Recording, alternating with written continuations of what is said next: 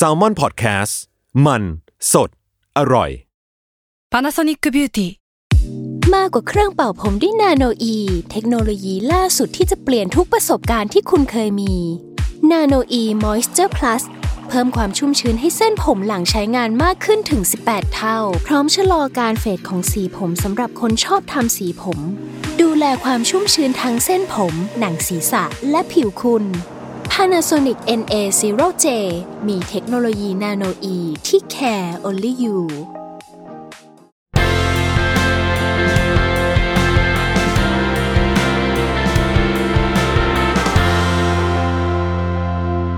ับผู้ฟังทุกท่านนะครับยินดีต้อนรับสู่รายการ Pro and Con Season 2นะครับกับผมไอติมพฤทธิ์วัชรศิลป์นะครับใครที่ยังจำกันได้นะครับผมมีรายการพอดแคสต์ Pro and Con Season 1ไปเมื่อตอนต้นปีนะครับก็เรียกว่าเป็นพอดแคสต์รายการแรกเลยก็ได้ของชีวิตผมนะครับตอนนั้นเนี่ยเราตั้งชื่อซีซั่นว่า Pro and Consult นะครับเพราะว่าเป็นพอดแคสต์ที่ผมได้มีโอกาสมาเล่าถึง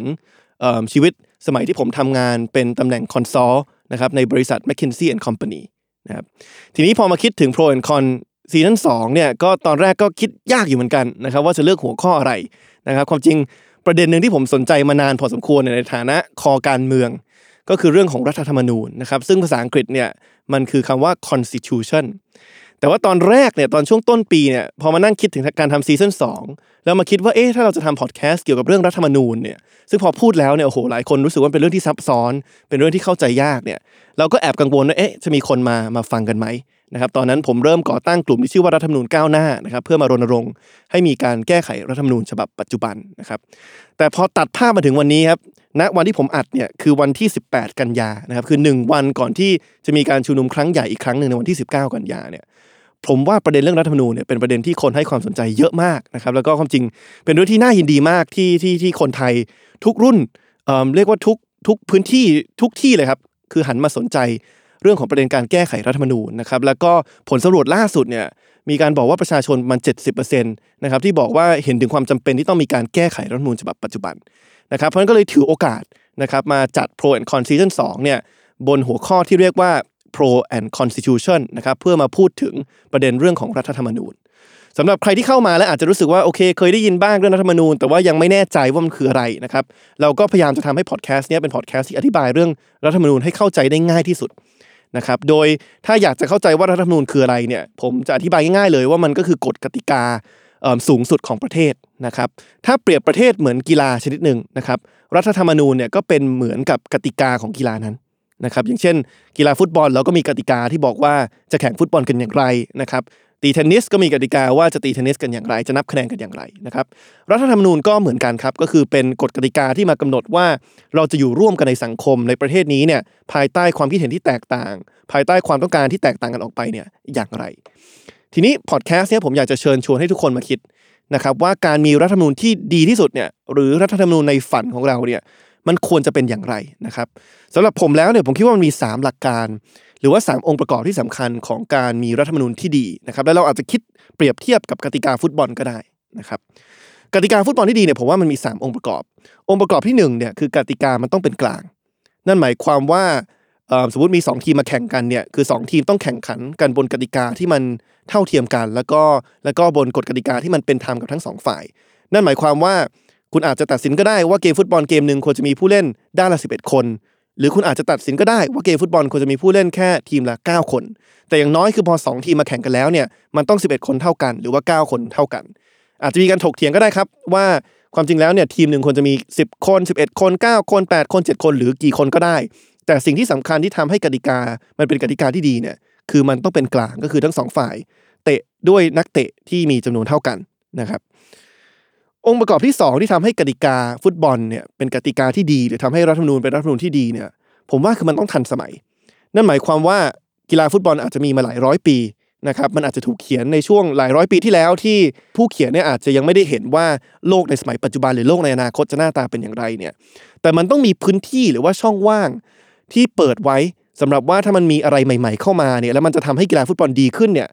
มันต้องสามารถปรับเปลี่ยนให้ทันกับยุคสมัยได้นะครับอย่างเช่นตอนเขียนกติกาฟุตบอลกันเมื่อหลายร้อยปีที่แล้วเนี่ยคงไม่มีใครคิดครับว่าเราจะมีเทคโนโลยีที่ทำให้มาดูได้ว่าลูกฟุตบอลเนี่ยมันเลยเส้นประตูไปเป็นประตูจริงหรือเปล่า ไม่มีใครคิดครับว่าเราจะมีเทคโนโลยีที่สามารถมาย้อนดูได้ว่าตอนที่นักเตะคนนึงสไลด์เข้าไปเสียบอีกคนนึงเนี่ยมันฟาวล์จริงหรือเปล่าในจุดโทษควรจะเป็นลูกโทษจริงหรือเปล่านะครับแต่ว่ากติกาที่ดีเนี่ยมันต้องมีพื้นที่นะครับที่เปิดให้มีการสามารถปรับเปลี่ยนให้กติกามันมีความสอดคล้องกับสิ่งใหม่ๆหรือว่าเทคโนโลยีใหม่ๆที่เข้ามาได้ทีนี้องค์ประกอบสุดท้ายหรือองค์ประกอบที่3เนี่ยผมว่าสำคัญอาจจะสำคัญที่สุดเลยก็ว่าได้คือกติกาที่ดีเนี่ยมันต้องเป็นกติกาที่คนที่เขาถูกบังคับใช้กติกาเนี้ยหรือว่าคนที่ต้องมาเกี่ยวข้องกับกติกาเนี้ยเขารู้สึกเป็นเจ้าของร่วมหรือรู้สึกมีส่วนร่วมในการออกแบบกติกานี้นั่นหมายความว่าอย่างนักฟุตบอลกรรมการโค้ชหรือว่าใครก็ตามที่อยู่ในแวดวงฟุตบอลเนี่ยเขาต้องรู้สึกว่าเขาเป็นส่วนหนึ่งของการออกแบบหรือว่าสามารถแสดงความเห็นเกี่ยวกับกติกานี้ได้นะครับเช่นเดียวกันครับในเมื่อรัฐธรรมนูญเป็นกฎหมายสูงสุดที่บังคับใช้กับประชาชนทุกคนในประเทศเนี่ยมันก็ควรจะเป็นกฎกติกาที่ทุกคนรู้สึกเป็นเจ้าของร่วมกับเอกสารชิ้นนี้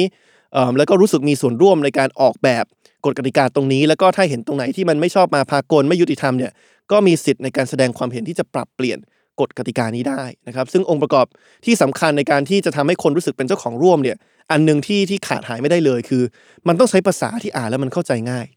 คือรัฐธรรมนูญไทยปัจจุบันเนี่ยมันมีความยาวถึง 40,000 คำใครที่ไปลองเสิร์ชใน Google อ่านดูเนี่ยก็อาจจะเจอคำศัพท์แปลกๆคำศัพท์พิสดารเยอะมากมันเลยทำให้พอคนอ่านแล้วไม่เข้าใจเนี่ยเขาก็ต้องไปหาอีกคนนึงมาช่วยตีความนะครับพออ่านไม่เข้าใจเนี่ยเขาก็รู้สึกว่ามันเป็นเอกสารที่มันไกลตัวเขาไม่รู้สึกว่าเอกสารเนี้ยหรือว่ากฎกติกาตรงเนี้ยมันเป็นสิ่ง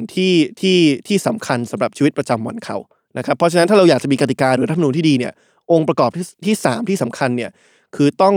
ออกแบบให้ทุกคนเนี่ยรู้สึกเป็นเจ้าของร่วมรู้สึกมีส่วนร่วมด้วยภาษาที่เข้าใจง่ายเพื่อทำให้กฎกติกาและก็รัฐธรรมนูญฉบับนี้เนี่ยมันเข้าถึงนะครับเพราะฉะนั้นอันนี้เป็น3เกณฑ์หลักนะครับที่ผมอยากจะมาแชร์ใน EP 0ตรงนี้นะครับแล้วเดี๋ยวในแต่ละ EP ของซีรีส์นี้เราก็จะลงลึกไปในแต่ละส่วนนะครับว่าถ้าเรายึด3เกณฑ์นี้เป็นหลักเนี่ยก็คือการหารัฐธรรมนูญที่เป็นกลางรัฐธรรมนูญที่ทันสมัยแล้วก็รัฐธรรมนูญที่ทุกคนรู้สึกเป็นเจ้าของร่วมเนี่ยแต่ละหมวดหมู่แต่ละหัวข้อที่อยู่ในรัฐธรรมนูญเนี่ยมันควรจะถูกเขียนไว้อย่างไรบ้างหรือว่าควรจะออกแบบประเทศนี้ให้เป็นอย่างไรนะครับเพราะฉะนั้นก็ติดตามกันได้นะครับสำหรับ Pro and Con ซีซั่น 2ที่เราชื่อว่า Pro and Constitution นะครับกับผมไอติมพฤทธิ์วัชรศิลป์ทุกวันพุธนะครับทุกช่องทางของ Salmon Podcast แล้วพบกันครับ